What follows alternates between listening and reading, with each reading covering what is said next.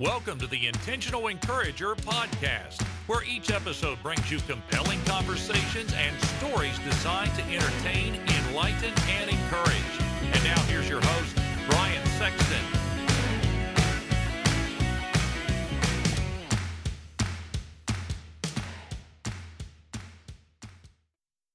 And welcome into the Intentional Encourager podcast. I'm your host, Brian Sexton. Thank you for joining us again today. And I tell you what, I'm amazed at the people that agree to come on the Intentional Encourager podcast and tell their stories. And this guy is no exception. He is the founder and CEO of DreamIt Professional Events. And you can find them at dreamitpro.com. And we were talking a little bit beforehand. He's a sports guy like I am. So who knows where the conversation is going to go today. But it's an honor to have Brad Norwood with me this morning on the Intentional Encourager podcast. Brad, how you doing today, man? I'm great, Brian. Thanks for having me. It's a pleasure to be on. And, I love these kind of podcasts. We've connected via social media and had some chats here and there, but I love that this is our first conversation. So thanks for having me. Yeah, and I don't normally do that because I like to have conversations with people ahead of time, and I like, to make it really organic. But you and I interacted over social media, and it's been a natural link. So tell me, in the midst of this COVID-19 situation, as we're recording this, kind of what has your mindset been around the interactions you've had on social media, or maybe personal interactions? How have they been different than in times past for you? Well, for me, this is going to sound funny, but I haven't changed as far as my interaction with people. Now, obviously, face-to-face and what I do for a business involves large groups, and so that has obviously changed. But my interaction on social media has not changed with people. I kind of have a system, if you will, on how I engage with people and how I track my engagement. Kind of track others, if you will, without sounding too creepy. I like to know who's following me for the purpose of not gathering a large amount of followers, but so that I know who's following me. How can I help them? How can I serve them? And so I have a pattern that I go through when we connect. I'll see if you're engaging with the content that I'm providing, and if you are, I'll reach out via personal message. Hopefully strike up a conversation that goes offline, and we'll see where it goes from there. But so as far as the pandemic, I haven't really changed online much at all, but definitely in-person events my business has suffered through that, and we've had to find other ways to move around it. It's interesting because the live event is such a rush for people. You and I were talking about our mutual love for college football. I'm a Marshall fan. The games have had reduced capacity. A lot of places that are used to 100,000 plus people on a Saturday afternoon in the fall, it has been reduced by 60 to 70 to 80%. NFL games have had no fans now. Some stadiums are starting to allow.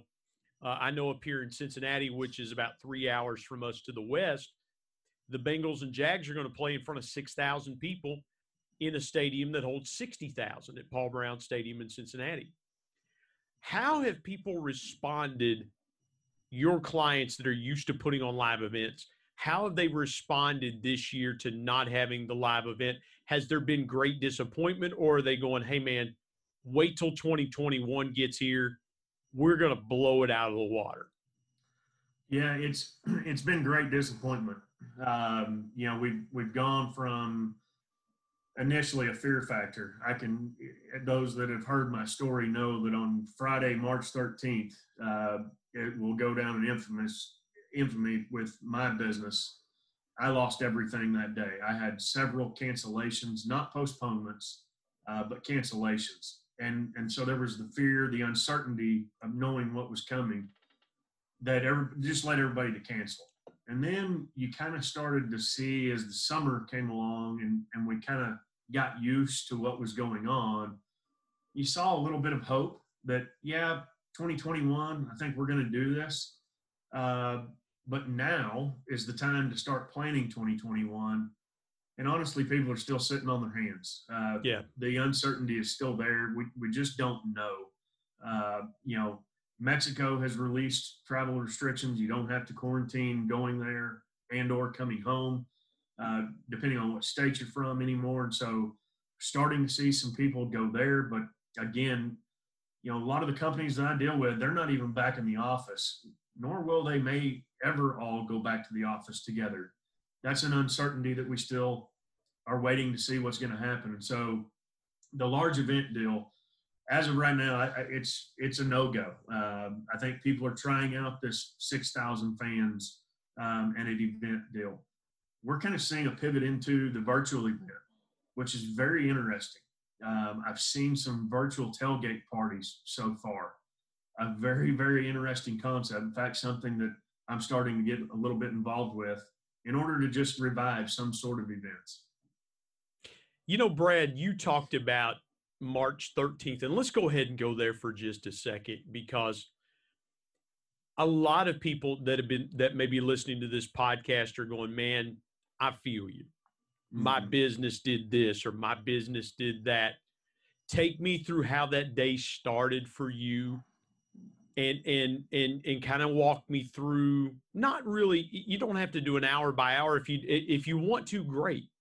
But take me through how that day started. Kind of walk me through that day, because you mentioned that is, and you used a line from President Franklin Delano Roosevelt talking about Pearl Harbor, December 7, 1941, a day that will live in infamy. I think every business has those D-Day type moments, so to speak, where they go, man, everything around us changed or crashed or something that day. Take me through that day and just kind of what happened. Well, so there's an additional personal story to that. My 8-year-old daughter had broke her arm the evening before, and so we started at the doctor's office. That's not a good way to. That's not a good way to end any day or to start a day, man. It's not. Let me tell you. Everybody was so excited about 2020. It was the vision deal and all this and that. And there were like 3 or 4 Friday the 13th. One of them supposed to be on Halloween coming up this next month. I mean, Valentine's Day, Christmas, everything's on weekends or whatever, going to be a great year, right? Well, let me tell you about this first Friday the 13th we had. I'm at the doctor's office with my daughter, broken arm. They determined the only thing happened good that day, she didn't have to have surgery. Great, great deal there. And see, you're an Arkansas Razorbacks fan, so you're looking forward to 2020 because you guys got a new head football coach. We got a new coach, things. Yeah, absolutely. It's going to be a great year. Yeah. But I'm in the doctor's office with her. I get the first phone call, and that is I actually had a group going that afternoon to Oaklawn Park down in Hot Springs, the racetrack. We were taking a group down for the day to the races. Oaklawn Park no longer allowing fans. So there's cancellation number 1. And then it was just a domino effect throughout the day. And quite frankly, Brian, I think it was by noon, maybe 1 o'clock. The governor came on TV for a press conference at about 1:30.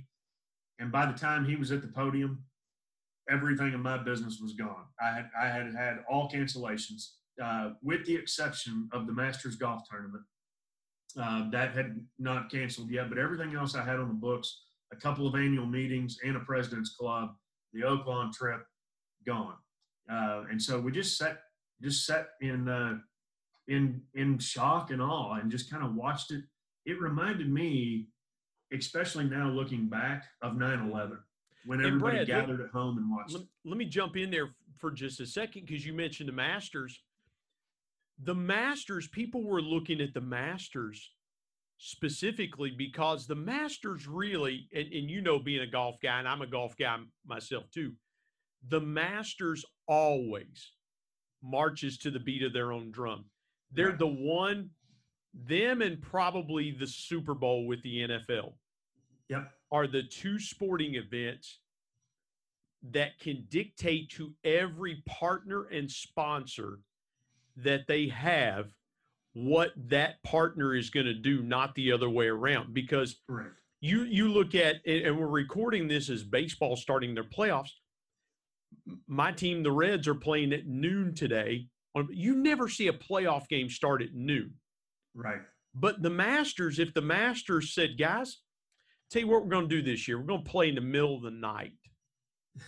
Everybody would line up in Augusta, Georgia to be – that's how powerful the Masters is. So as you're talking about this, I'm thinking back and going, yeah, everybody was kind of waiting to see what the Masters was going to do before they – you know, especially on the PGA Tour, they were right. waiting to see what the Masters was going to do before anybody made decisions. I didn't mean to jump in there. I think it was really interesting what you were saying about the Masters and the power of a single event, because even at that time, the Kentucky Derby was still on, which is yes. a Masters level event or a Super Bowl type event. They were going to race in May, the first Saturday in May. The Masters was like, you know, we're still on. And then you continue to get this news. Let's jump back there for a second. You continue to get this news. You're like, okay, this is still on. Take me through. You're at mid-afternoon now. Take me through kind of the rest of the day. Yeah, you know. So then we listened to our governor, Asa Hutchinson, kind of break down. School still stayed on for the time being. My wife was at the time an assistant principal. She's a principal now. And so there was just the uncertainty of the afternoon. It was just kind of, you know, I gathered with some friends and we just, again, it was kind of like the 9/11. We just kind of watched it unfold on TV. What's coming next? What's coming next? What's coming next? And as we mentioned, the Masters was the one thing that kind of, that did hold off. And in fact, fast forward through July, the Masters was going to be the first event that maybe had fans back. That might've been our first one to gather, but then they obviously now have since decided not to. But so the afternoon, I just gathered with some friends and hung out and watched it kind of unfold. You know, conference basketball tournaments were supposed to be going on. In fact, Oaklawn still ran the races. And so I put together, of the group that was supposed to go down to the track, we gathered at the local country club, at Springdale Country Club here in Springdale, Arkansas, and turned it on TV, and I kind of just provided an impromptu experience there at the club to watch the races, and people were betting through their mobile apps and whatever. So we just kind of hung out, watched it unfold, played a few races and enjoyed the day what we could. And then, boy, that Sunday is when school canceled and it was kind of all over. Well, and here's the thing too, Brad, is I'm thinking back, you mentioned the conference basketball tournaments.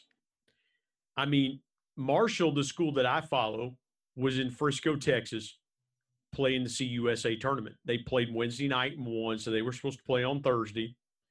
And they play that conference tournament in what they call the Starts, where the Dallas Cowboys have their practice facility. And they do something unusual there. They basically segregate off like a big AAU tournament. So they take one half of it, and there's seats in the arena. One side of it is curtained off so that you've got two games going at the same time. When they canceled, I'm like, man, this is interesting. Yeah. And then the SEC basketball tournament, because when you had the SEC, obviously any time that Kentucky, who's the stalwart of the SEC, can play, you know, they get that. You saw the Big 12 go down. And then the Big East, they were in the middle of a game. They were in the middle of playing. I forget, I think it was Marquette and somebody was playing. And they were like, the announcers were like, man, why are these guys still on the court when everybody else is canceled? It's like, well, let them finish playing. Yeah. Let them finish the game. It was amazing. I've said this to my son. Rudy Gobert of the Utah Jazz is the one dude singly responsible for bringing down sports in a because once he got diagnosed, they played the Utah Jazz were in Oklahoma City, not far from you, and they were playing the Thunder. Gobert tests positive, and Katie barred the door. Yeah, You're watching this at Oaklawn, or you're watching at the country club, you're watching Oaklawn. How are you keeping it together internally? Because I got to think, man, if it's me, man, I would be tore up. I'm just being transparent. How did you keep it all together, Brad? You know, I didn't, quote, lose it until probably that Sunday when I realized everything. It was kind of the sitting in disbelief, right? Is this really happening? Because it all happened to me so fast. It was the panic thing. And in what I do, I'm used to people panicking or being uptight. You know, I'm trying to provide the best experience possible for anybody and everybody. And so when that happens, I do all the behind-the-scenes stuff. I let them go and be. And so once the event's here, it's time for me to go, okay, what can go wrong, will go wrong, how do we prevent it? And so I just kind of naturally was in that mode because it happened so fast. Everybody else kind of in the panic mindset. And so I just kind of sat back, really. I was chill until Sunday. And then Sunday when school canceled and now everybody's going to be – I work from home, and so now everybody's going to be home. What's this going to look like? And it was that Monday when everybody's here and we're trying to figure out what the new routine is going to be that I realized, okay, I've lost my job. You know, I've lost my office. It's now a home. I've lost my job. What am I going to do? I hate to use the word pivot, but it was like, what else can I do to keep this going? Stuff's out of my control, but how can I still continue to help people? And the first thing that came to my mind, obviously, was, hey, this can be a blessing. As hard as it's going to be to have everybody home and they're intruding in my space during the day, let's enjoy this. Chill out for a little bit. Let's see how long it's going to take, and let's enjoy the homeschooling that's going on. And so we real quick set into, hey, kids, you know, and let's face it, the AMI packet at the time was just built for snow days. It was built to be home for 2 to 3 days, not 2 to 3 weeks. And so it was, hey, let's get up in the morning, just like we're going to school, going to work. Let's get all of our stuff done by 10 o'clock. Next week's supposed to be spring break. And so let's just start spring break now. Let's have fun with what we can here in the neighborhood. Playing outside and doing things. So it was really a good time to focus on my family. And that's when I pivoted, if you will, into the coaching role that I've really taken on through the pandemic. And so it's a long way to answer your question, but I was just chill through the moment until that weekend. And then it was, okay, something's gone wrong. How do I fix it behind the scenes with what I can control? And I did that, and it was a focus on family. What's the best way? Because, Brad, here's the thing. You were talking about virtual events and things like that. Everything, man, is happening virtually and things like that. From an event standpoint, what are some things that transfer from a live event to a virtual event that are universal? What are some of those things that are just kind of like, man, it doesn't matter if it's live or if it's over the computer, this thing or these things are the same no matter what the experience is? Yeah, you know, really the communication, it is twofold though, Brian.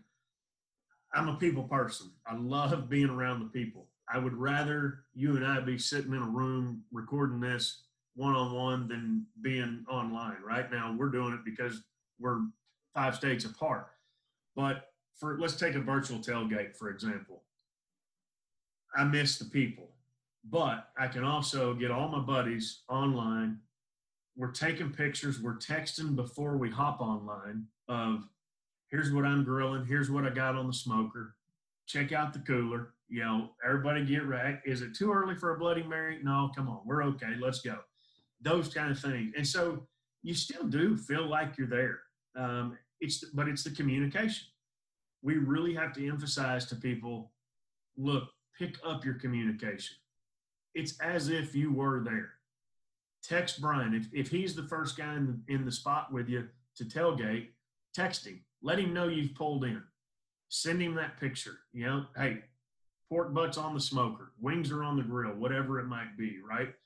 And so then you get everybody online, and they've already kind of chatted anyway. Now you hop in on, we'll call it the Zoom, even though that's not our platform that we're using. You hop on, and then here we go. And we're bringing in former coaches, former players to talk, Q&As. Everybody's still sharing what's going on. We hit highlights of games that might be playing at the time. And so then it feels like you are all together right there in the parking lot tailgate. It's a very, very unique and fun experience. You know something, man, that is so cool, bringing in former coaches and former players, because how often do those people get a chance to interact with those guys? Right. You know, for Arkansas guys, the two guys that jump to mind, and I don't know if they've been apart, but let's just name drop for a minute. Let's say a guy like Darren McFadden or a guy like Ryan Mallett drops in to one of those. How cool is that for those fans of Arkansas Razorback football to get to have a virtual interaction with those people? You know, maybe another coach, you know, assistant coach drops in or something like that.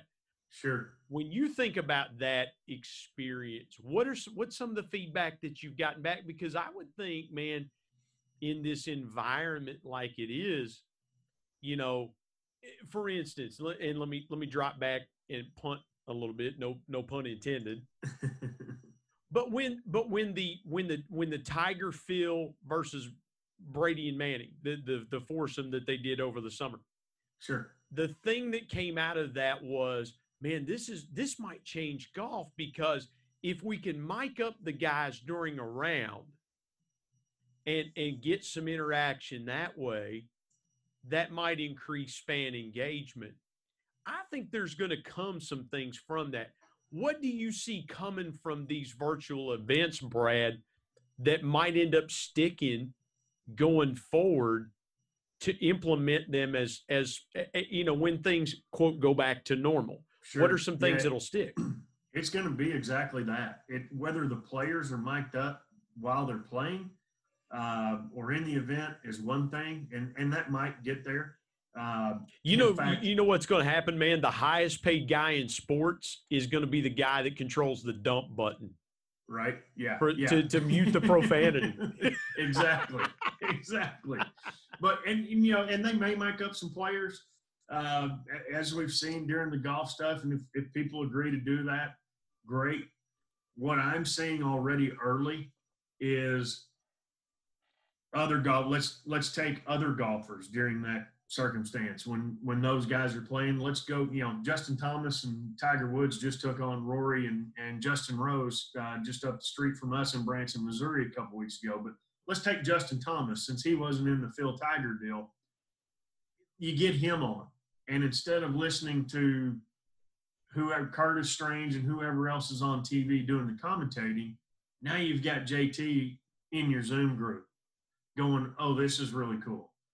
And if we can take it a step further and Tiger and Phil are mic'd up, then we get JT in their ear.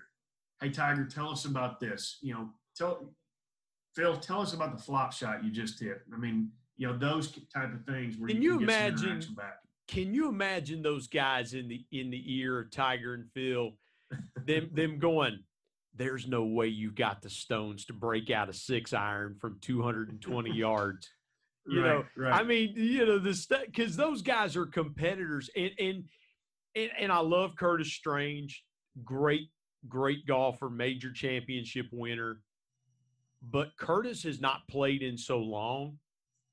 He never played against Tiger and Phil. I mean, maybe Phil, but certainly not.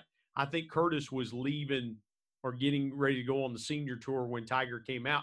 He never had to face the heat. Yeah, he never had to face that. That's exactly right.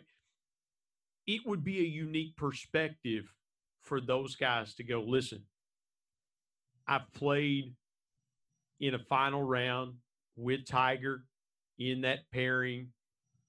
What I'm thinking is this. competing against him in the final round. Yeah. Or a guy like David Duval. When Tiger first came out, Duval was hot. I mean, Duval was playing a very, very high level.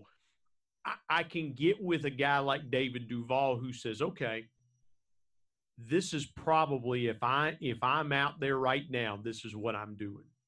Right. This is where. But and I like David Duval. Yeah. David Duval is the prime example. No offense to him, but there is nobody that Tiger ruined more than David Duval. Yeah, I mean, that's a good point. The guy goes and he's one of the first to shoot 59 in the modern era, and he's right up there. Here comes Tiger, and now Duval does a great job with the Golf Channel. Well, him and Faldo too. I mean, Nick Faldo. There's a time and place, man, when you've got to know that, listen, I cannot bomb it like these guys can. It's probably time for me to head up to the booth. Right. Yeah.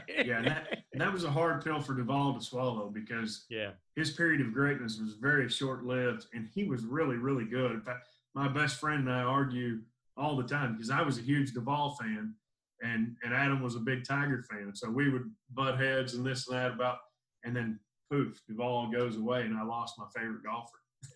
let me go here for just a second before we get into your story. Let me pivot here just a second. I was having a conversation with somebody, and we were talking about Jack Nicklaus. In my mind, still the GOAT. Yeah. And I live 3 hours from Columbus. Jack's a Columbus, Ohio guy, still revered in that area for all the things that he's done and meant.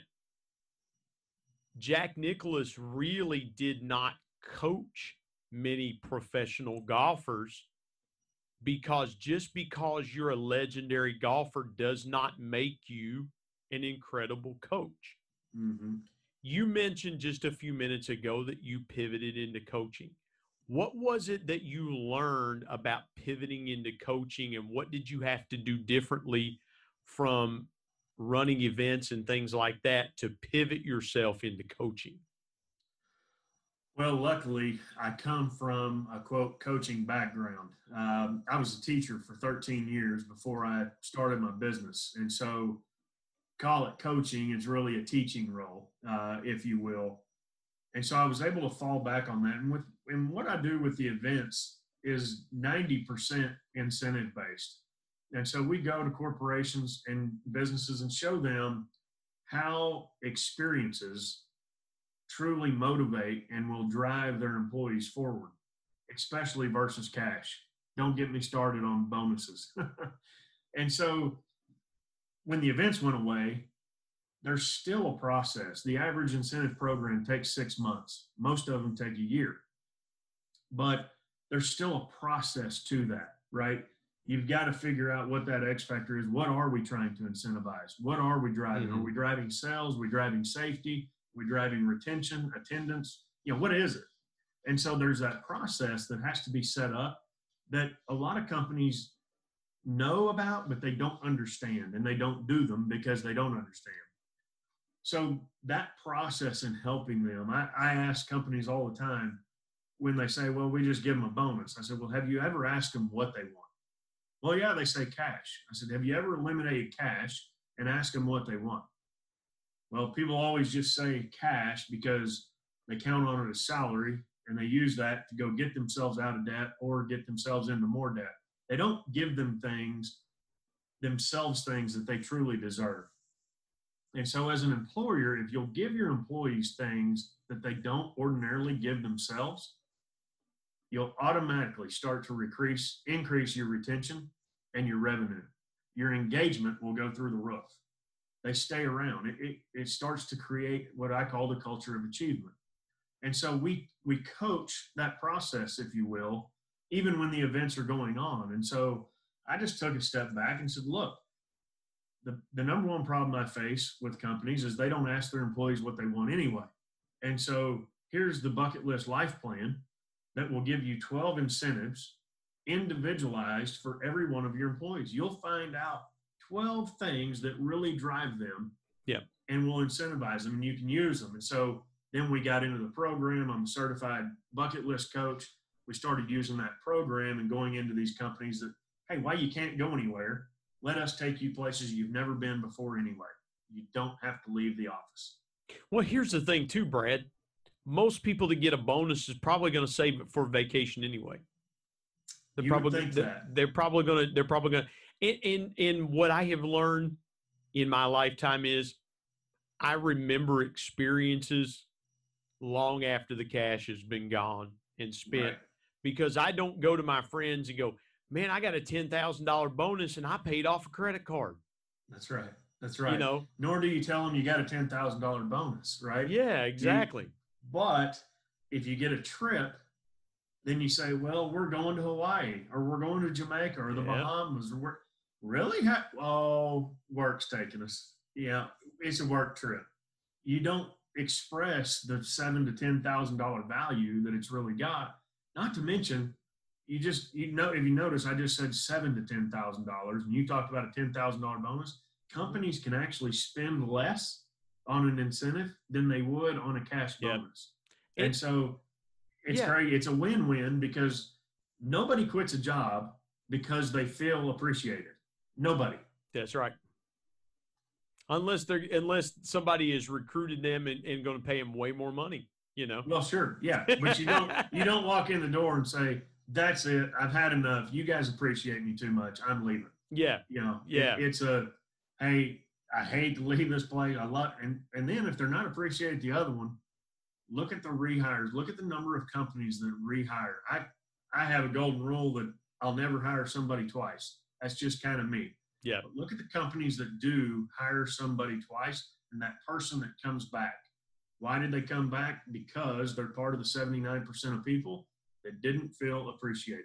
Well, and I love what you said there, and I love it because it almost sounds like a college football or college basketball coach going, boy, I really hated to leave that other school, and boy, you know, we really had something great there. You want to look at them and go, but the school you left for is going to pay you $4 million instead of $2 million, and they probably bought you a $750,000 house along with you.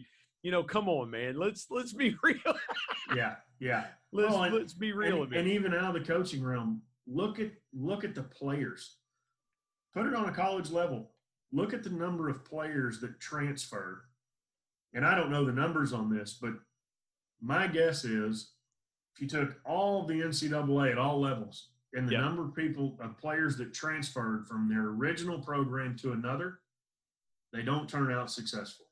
They just, you know, whether they made the wrong choice the first time or whether they made the wrong choice the second time, the grass is always greener where you water it, right? That's right. And it all comes from appreciation. Man, I love that. Let me pivot real quick to your story and take me as far back as you want to go, how you ended up at this point in your life, because you've had some pretty interesting things happen in your life. You talked about earlier your business, the D-Day of your business.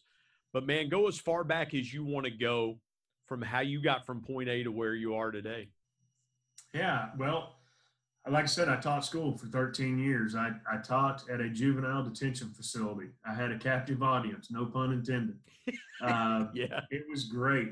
I loved it. I care about people. Hospitality is my spiritual gift. I love working with people, being with people. And I was in a unique situation teaching at the juvenile detention center because these kids, 80% of them had no father figure. And so I didn't care, to be dead honest with you, whether we did a language lesson or a math lesson, science lesson. I didn't care. I wanted those kids to know that we cared about them first and their whole being. And so on the flip side of that, that was rewarding, but the flip side was I'm in a jail. And so it's not like a regular schoolhouse where little Johnny goes off to be a doctor or whatever and comes back and says, hey, Mr. Brad, thanks for pouring into me. When I would see my kids again, it was because they were in trouble. Or I might run into one or two of them at McDonald's or Sonic or something like that, but then you're kind of like, uh-oh, hope they don't spit in my food type of deal. It was very rare, right? I mean, it was very rare that in fact, I think in my 13 years, I had two kids that came back. Both of them went into the military, by the way, and came back and said, hey, thanks. It was because of you guys that I got my life on track. So after 13 years, Brian, it wore on me. There were some changes going on in the judicial system and in the education system that just weren't mixing, and so I'll leave all that out. But I took a golf trip. Let me jump in here real quick. Did you ever feel like in that 13 years, did you ever feel like, am I really doing anything to affect change in these kids' life? Because you mentioned just a couple minutes ago when you talk to executives today and you talk about, hey, you want your people to really feel appreciated. It's experiences over money, and 100% agree with you there. Did you ever feel like during the time you were teaching there, like, man, what am I really making a difference in these kids' lives? Yeah, and again, you wonder that, and that's the part that wears on you. You felt like you were. I mean, we had good intentions with them. We poured into them while they were there, but again, you never knew if it stuck because you didn't get to see them again unless they got in trouble and they came back. Sometimes, quite frankly, we wondered, did they want to come back? We'll talk about a company hiring them twice, you know, in that situation. Yeah. You know, in that situation, when a kid has to come back there again, man, it's not a good thing. They have messed up again. Right. You know, I guess the hope is that once that kid leaves, you do hope you never see him and they turn out okay, because if they have to come back there, man, it's not a good thing. Right. Yeah. And that was the deal. So you never really knew, but you know, as the Bible tells us, it's not our job to grow the plant. It's our job to plant the seed, right? Yep. Plant the seed, let God do the work. And so we would plant seeds there, and you let God do the work. And so we always felt good about what we did. You know, you'd get frustrated when you see a kid come back, but you just go love. Keep planting the seed and hope they work out. Unfortunately, and as with all things, not all of them always do. So yeah, that wore on me after some time. I was just ready for a change. And I discovered that, you know, I'm a big golfer. I love golf. I would play golf every day of my life if I could. In fact, during quarantine, I about have. But I took a golf trip to Las Vegas. See, that's the next podcast you and I need to do together. We just sit and talk golf for an hour. Oh, we can do it. We can do it. But yeah. So I took a trip to Vegas. I took 11 of my buddies out on a Vegas golf trip. I used a company called VIP Golf Services. And if you're listening to this and you're a golfer and you're going to Vegas, call VIP Golf Services out of Las Vegas. Ask for Justin and tell him Brad Norwood sent you. They're a great company, and they planned everything for us.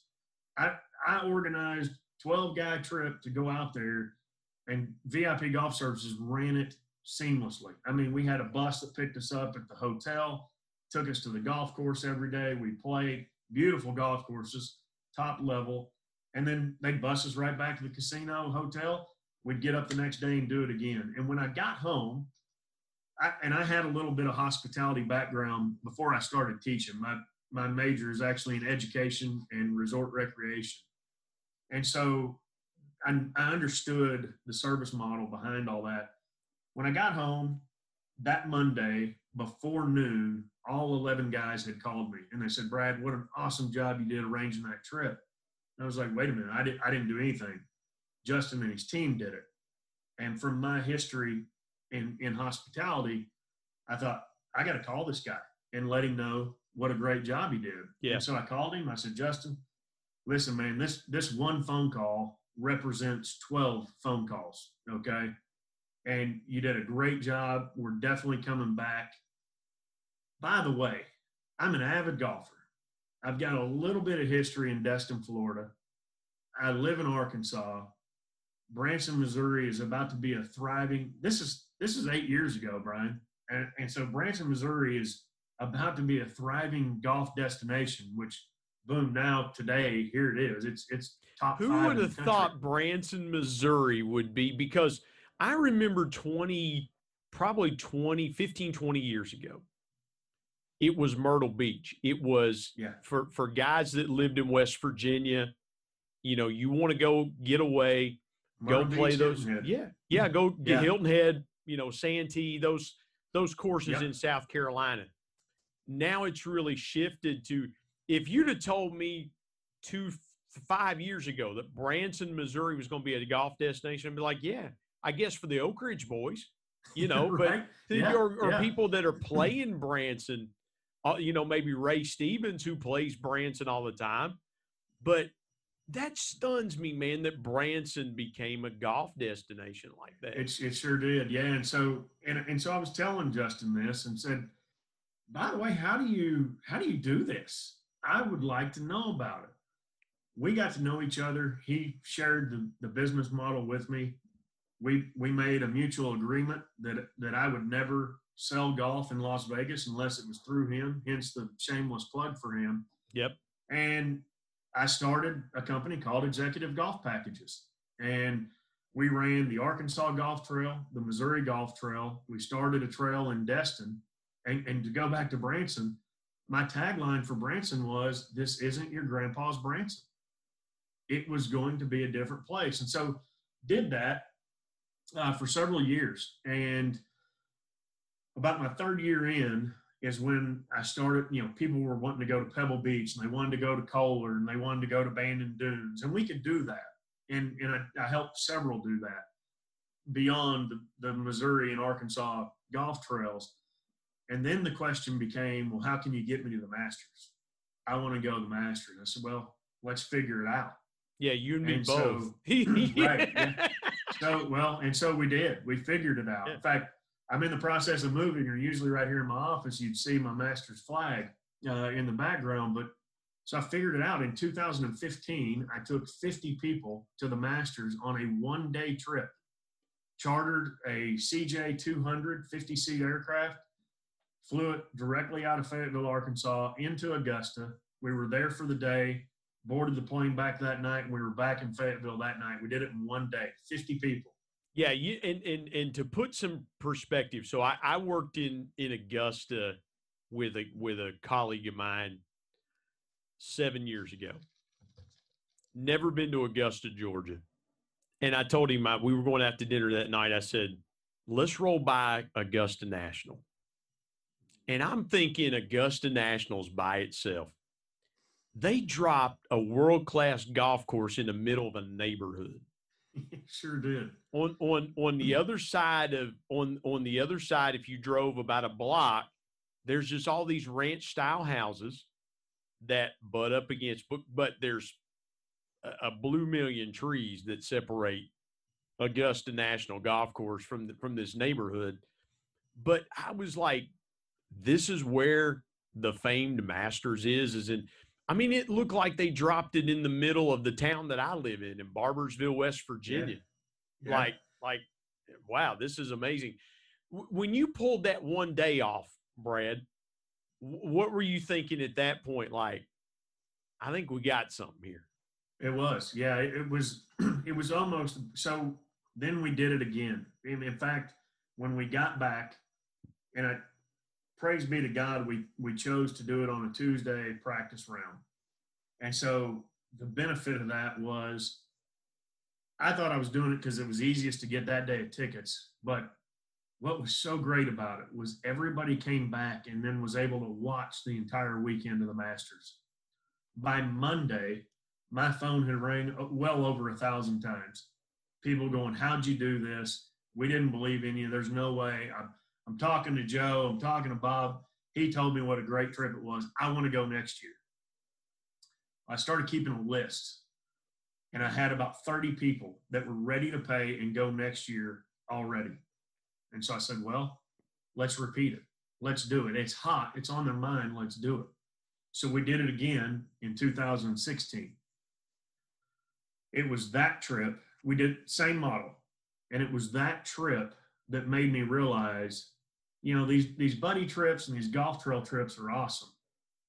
But what's really cool is it's the same amount of work for me to take 50 people somewhere as it is 5 people or 500.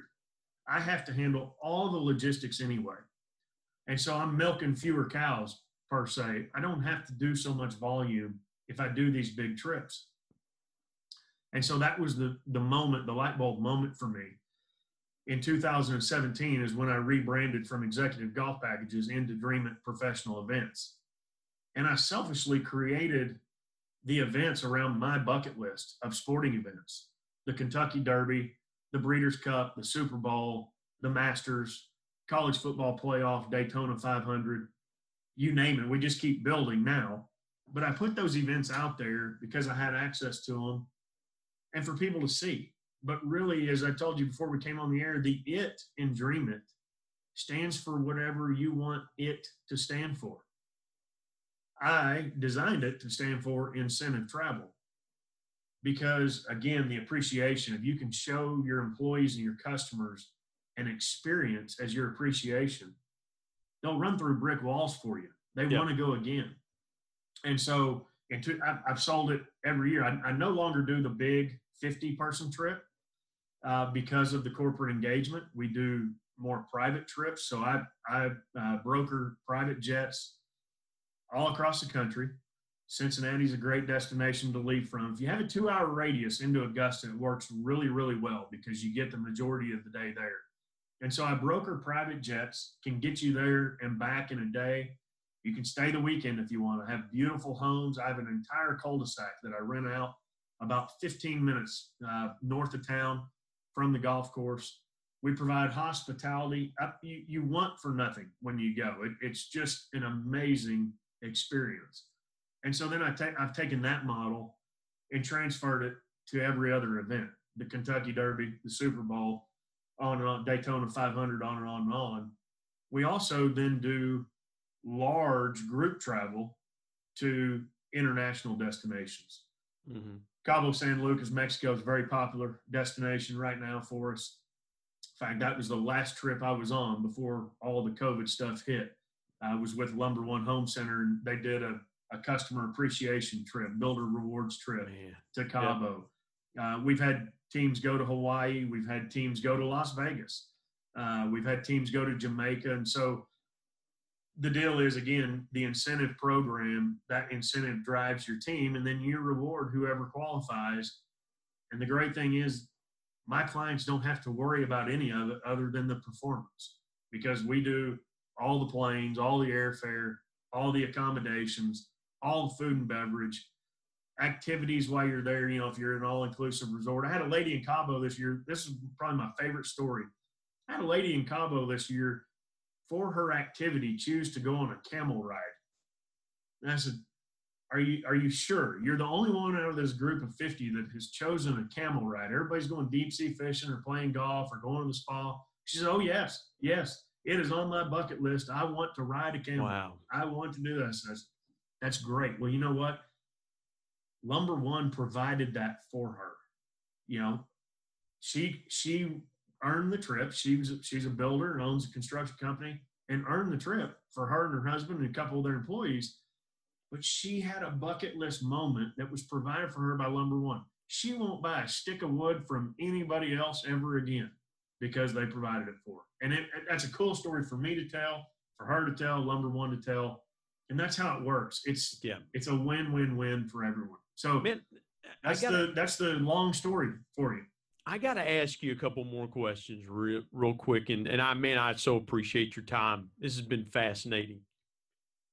Take me through the biggest obstacle that you've had to overcome in business, in your life, and what was the lesson you learned from it? I'm going to go backwards. I'm going to start with the lesson I learned from it.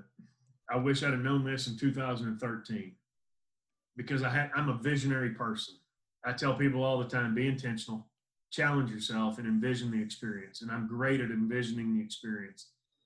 And so and that's a big fault of mine a lot. It's a tribute, but it's also a big fault, because I see way down the road. And I sometimes, in 2013, I expected it to come overnight.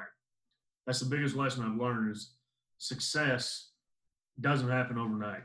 You know, a lot of people say success is in the journey. And I tell you couldn't be more wrong. Success is in the destination. Once you get to where you want to be, that's when you enjoy success. The journey is the blood, the sweat, the tears, the sleepless nights. You know, as an entrepreneur, you get to work whatever hours you'd like to, right? Half days. I always tell people, well, what 12 hours do you want me to work? Because that's the half day. So that's the lesson I learned. Biggest obstacle goes to that 2017 Masters trip. We're doing it in a one-day deal. And this is the main reason why I quit doing the big trip. I've got 50 people going there and back.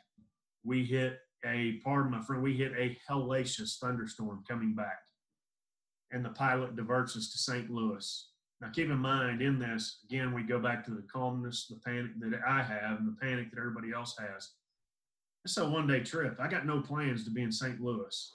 I also have a 14-hour time slot that I have to keep my pilots within. We land in St. Louis at midnight, and I've got to be back in Fayetteville, Arkansas by 2 a.m. This thunderstorm is lighting up the runway. I mean, we're not going anywhere. And so I immediately, it was so funny, my videographer and I talk about this all the time. I took him with me to video the entire trip, and we were done until this storm hits, and he's got all of his equipment still on the plane. We had to get off the plane, like, quick. All of his equipment's on the plane, and maybe the best job that I've ever done, I say this humbly, I'm saying it in his words, maybe the best job I've ever done was in this St. Louis airport with 50 people in an FBO lobby, middle of the night, wanting to know how the heck they're going to get home. We got no hotel rooms in St. Louis. This isn't planned, right? So I've got no hotel rooms. I've got no transportation to get them to a hotel if we can't get anywhere. This is all going to come out of my pocket. This isn't what they paid for. How am I going to do this? I lined it all up. I found two hotels side by side that were going to be able to hold us in. I had a cab service that was going to deploy all their cabs and be able to get us back and forth. And before I went to the lobby to tell everybody that I'm sorry and this is what we've got to do, I went into the bathroom to use the restroom. I was the only one in there. And I just said a prayer and I said, God, I'm not Moses, but for 1 second, will you please split this storm? Show us a way out of here. Help me get these people home safely. And I walked out, and the pilot was sitting at the computer. I get chills as I tell you this. He's sitting at the computer. He's looking at the radar. And I said, sir, I'm not criticizing you. I'm just asking you to look at this through my eyes, but keep us safe. How can we not go through? And I showed him there was just a little split. And I said, how can we not go through this split and go north? And then we'd be through it. And then turn due south and go home. And he looked at me and I said, I just need you to tell me from a pilot's perspective versus my perspective, because I see that we can go through here. And he turned and looked at me with the widest eyes and he said, if you can get them on that plane within the next 2 minutes, we can go. And I ran to the lobby and I said, everybody get on. It's still lightning, Brian. It's still all around us. Yep. And I said, everybody get on the plane now. We got 2 minutes and we can go. If we turn around, I've got you taken care of here, but let's go. And we got on the plane, and we landed in Fayetteville, Arkansas at 2:30 a.m. By the grace of God, I can still say I did it in 1 day. It was less than 24 hours. Yep. It wasn't exactly planned, but I tell you what, that was the hardest moment in business that I've ever been through. I'd be bankrupt. I would have lost my business, putting them all up, paying for the fuel. Would have had to rent the plane again for another day. It was just crazy. But I learned too, the risk reward in doing that trip. So it was a great lesson. Also learned that, man, there is nothing more that you need in business than faith in God and faith in Jesus Christ. He is the ultimate provider. He has carried me through multiple situations, COVID included. And it's just been a blessing. It's a constant reminder to trust him. I would be remiss, Brad, if I didn't ask you one more question, because somebody's listening to this going, man, this is fabulous. I'm riveted by the stories. But leave the folks, this is the Intentional Encourager podcast. What's your biggest piece of intentional encouragement to somebody listening to this? Business owner, salesperson, executive, whoever's listening, what's your biggest piece of intentional encouragement to them? You know, again, I gave you the acronym. I tell people, I coach the My Bucket List Life Plan, but I tell people, you know what goes in a bucket is ice. We often put ice in a bucket. And for me, that stands for being intentional. Challenge yourself each and every day, and then envision that experience. So if you're intentional, I don't care what it is you're intentional about. For me, it's about being a good husband, a good father, running a business that's successful. And so that plan that I wake up every day, pray with my family, lead my family, I'm intentional about that. And then I challenge myself to grow either physically or educationally or mentally, right? Read a book, whatever it is. At the end of the day, your very, very, very short-term plan, what does that look like at the end of the day? Did I get better today? 1%. Did I get better today? If I didn't, how am I going to be intentional to fix that tomorrow? How does that match my 30-day plan, my 90-day plan, my 1-year plan, my 5-year plan? That's the envision of the experience. What's that look like? And so my intentional encouragement is just that: live on ice, be intentional, challenge yourself, and then envision that experience. But I tell you this too. A lot of people say, well, you only live once. And I hate to hear that phrase, because we're given the chance to live every single day. Every day you wake up is your chance to live. It's all we're promised. And so I encourage you to live today. You know, I had somebody, I was coaching a group yesterday, and I had a guy book a trip to Paris during the coaching session. And he said, you know why I did it? Just because I can. It's today. He may not live until when that trip is due, right? But life is too short. We're too hard on ourselves. We say we'll do it tomorrow. We'll do it later. We'll wait till we have the money, whatever it might be. You're given multiple shots, but you're only given one each day. So don't live once, live every day. Man, great stuff. We could talk for 2 hours or 3 hours, man, just different stuff. But I am so grateful for your time today. Brad Norwood, go to dreamitpro.com, DreamitPro, dreamitpro.com. Connect with Brad on social media. He's on Twitter. I think it's your handle's what, DreamItPro on Twitter? Pro, yes. Yep. And Twitter, and Instagram, Facebook is all at DreamItPro. And then LinkedIn, I'm big on the LinkedIn platform as well. Just search Brad Norwood. Yep. I've got it right here. Follow him, connect up with him. Brad, this has been great, man. I really appreciate your time today. Thanks for joining us today on the Intentional Encourager podcast. Hey, Brian, I appreciate you. And I want to do something for you real quick. A lot of guests get on shows and get on podcasts to talk about themselves. And a lot of podcast hosts don't ever take the time to use their platform. This is your platform. I want you to take 2 minutes and tell everybody about Brian Sexton.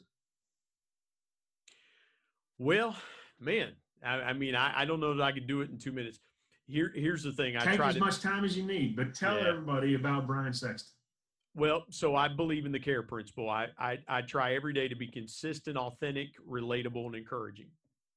I try to live by that credo. I am unashamedly a Christian, unashamedly married to the same girl for the last almost 24 years. I'm unashamedly a dad of a college student.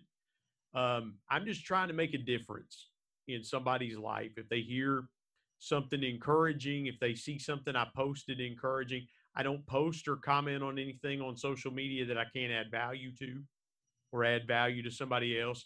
So I'm just trying with this podcast to encourage as many people as I can. My goal is to spread as much intentional encouragement to as many people as I can every day. That's awesome. I did it in about 45 seconds. And I'm a huge sports fan, as you can tell. That's right. And we got to go because the Reds are about ready to throw the first pitch. I get it. How do people get a hold of you, Brian? Oh, man. To get to me on LinkedIn. Hey, I didn't know I was going to be a guest on my own show, man. This is pretty cool. Go to LinkedIn at Brian Sexton13 or on Twitter at Brian Sexton13. Also on Twitter at Intentional ENC1. Go to LinkedIn, Brian Sexton MBA, Facebook, The Intentional Encourager Podcast. Brad Norwood, thank you, my man. What a pleasure. We got to do this again sometime, man. Let's do it. Sounds good. My thanks, as always, to producer Bryce Sexton and technical advisor Matt Means. And the ultimate thanks goes to the Lord Jesus Christ, who provides intentional encouragement every day through His Word. And until next time, remember, everyone, everywhere, at any time, and any place, can be an intentional